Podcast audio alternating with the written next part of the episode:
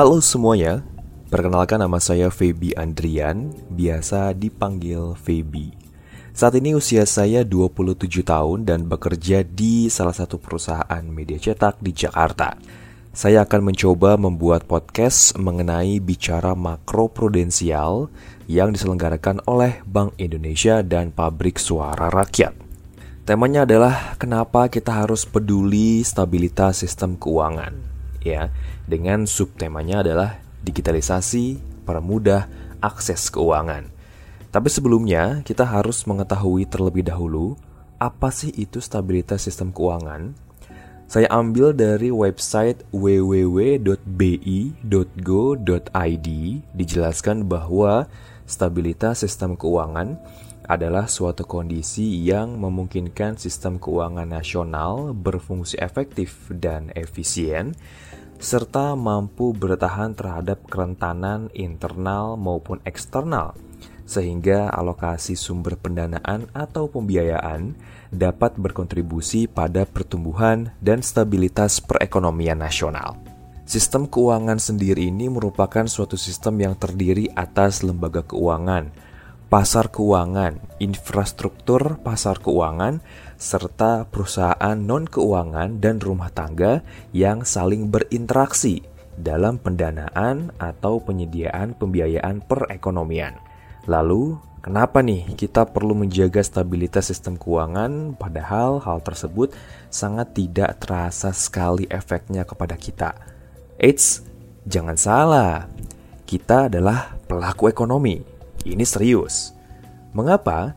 Karena sadar atau tidak, dengan perilaku kita yang sekarang ini semakin cashless atau jarang memegang uang tunai, kehidupan ekonomi kita berubah.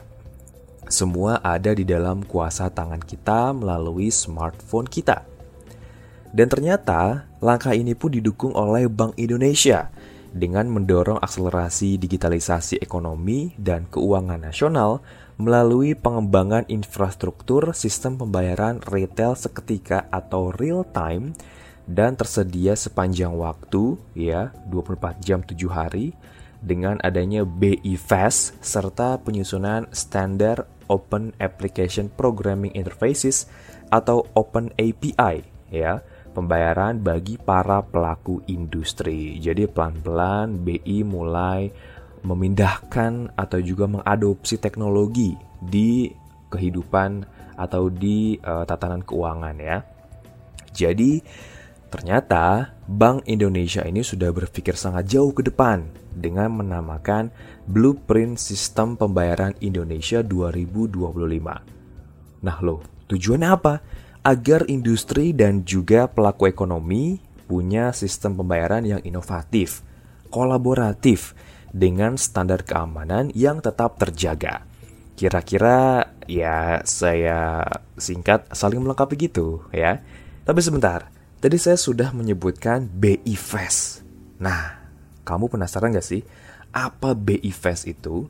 Jadi BI Fast merupakan infrastruktur sistem pembayaran retail nasional yang dapat memfasilitasi pembayaran retail menggunakan berbagai instrumen dan kanal pembayaran secara seketika atau real time dan 24 per 7 atau 24, 24 jam 7 hari.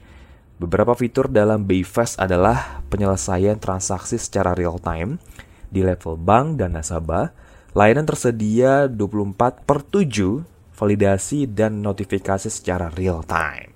Jadi kalau misalnya teman-teman semua menyoroti beberapa kasus nih ya yang akhir-akhir ini terjadi di Indonesia itu karena kebocoran data pribadi di internet kan ya jadi banyak deh kasusnya. Nah, Bank Indonesia sekarang sedang berusaha untuk menyalurkan uh, misalnya katakanlah penyaluran bantuan sosial melalui skema government to person.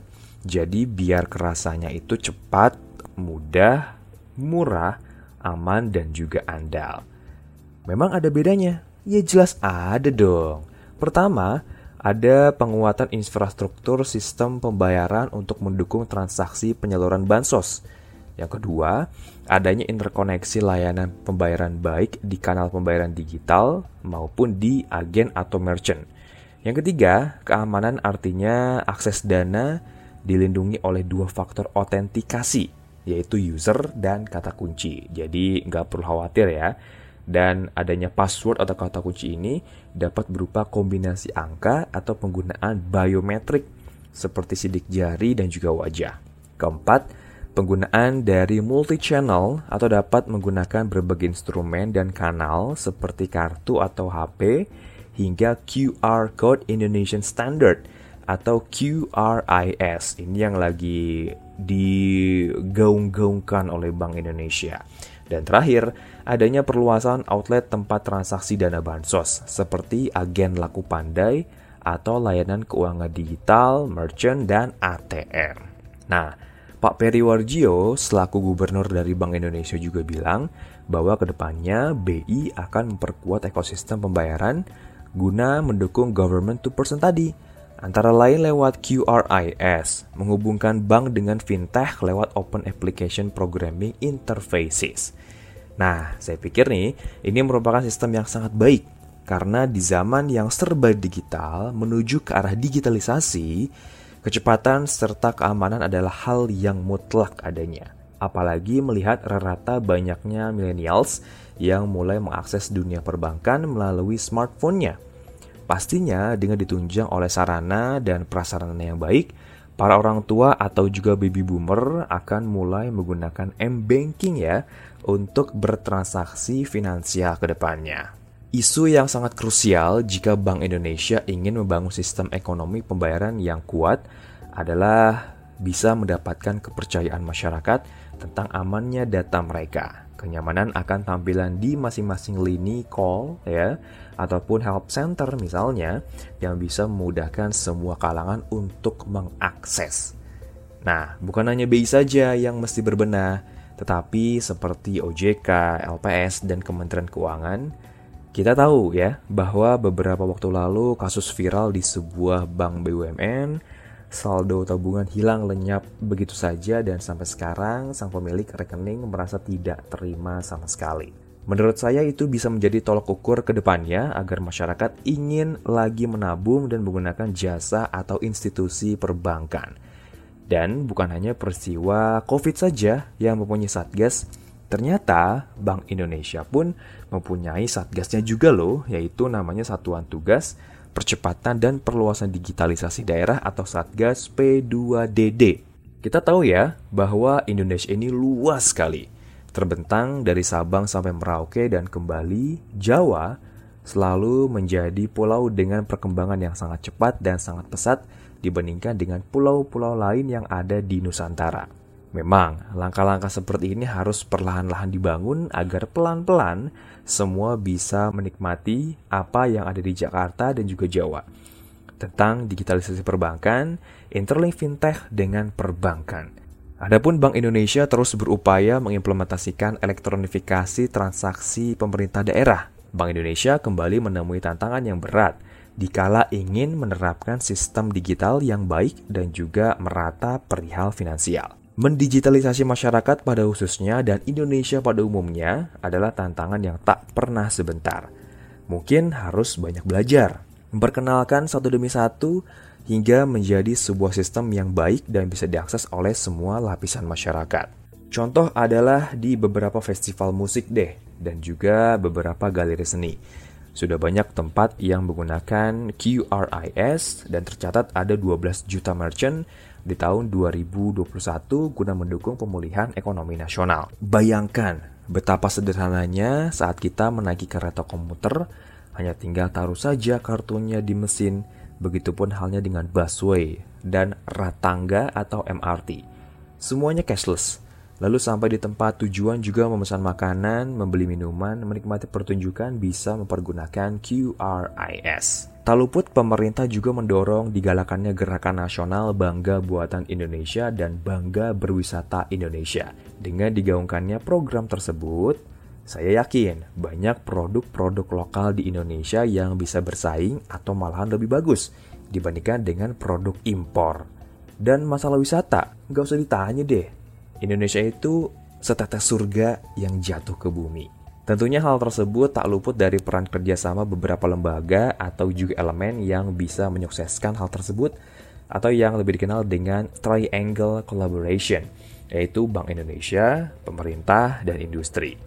Bagi kamu yang penasaran atau juga tidak pernah mendengar QRIS itu seperti apa, tenang. Nih, saya punya panduan singkatnya mengenai QRIS, apalagi di zaman pandemi yang mengharuskan kita untuk tidak saling kontak fisik terlebih dahulu.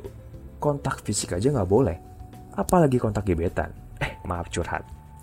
Jadi, Bank Indonesia bersama dengan Asosiasi Sistem Pembayaran Indonesia atau ASPI dan PJSP atau penyelenggara jasa sistem pembayaran mengembangkan QRIS tanpa tatap muka ya atau QRIS TTM. Kamu hanya tinggal meminta gambar QRIS dari merchant dan menyimpannya di galeri smartphone kamu. Misalkan nih, ingin bertransaksi, kamu cukup membuka aplikasi pembayaran, memilih menu unggah dari galeri pada smartphone kamu, pilih gambar QRIS Merchant, masukkan nominal dan pastikan nama pedagang telah sesuai. Masukkan PIN dan bayar deh. Gimana? Mudah bukan? Dan QRIS TTM ini dapat digunakan untuk menunjang pembelanjaan secara daring tanpa perlu tatap muka. Jangan salah juga, QRIS ini sekarang bisa digunakan di mana pun untuk bertransaksi retail, pasar tradisional atau modern, universitas, juga ke tiket pariwisata, pendidikan, pesantren, donasi sosial, keagamaan, dan masih banyak lagi. Keren banget kan? QRIS ini memang andalan banget karena untuk mendorong kegiatan finansial yang inklusif, meningkatkan daya saing industri, dan pastinya memajukan UMKM. Sudah banyak tempat nongkrong dan juga beberapa merchant yang ada di Jabodetabek sudah memakai itu ya, memakai QRIS.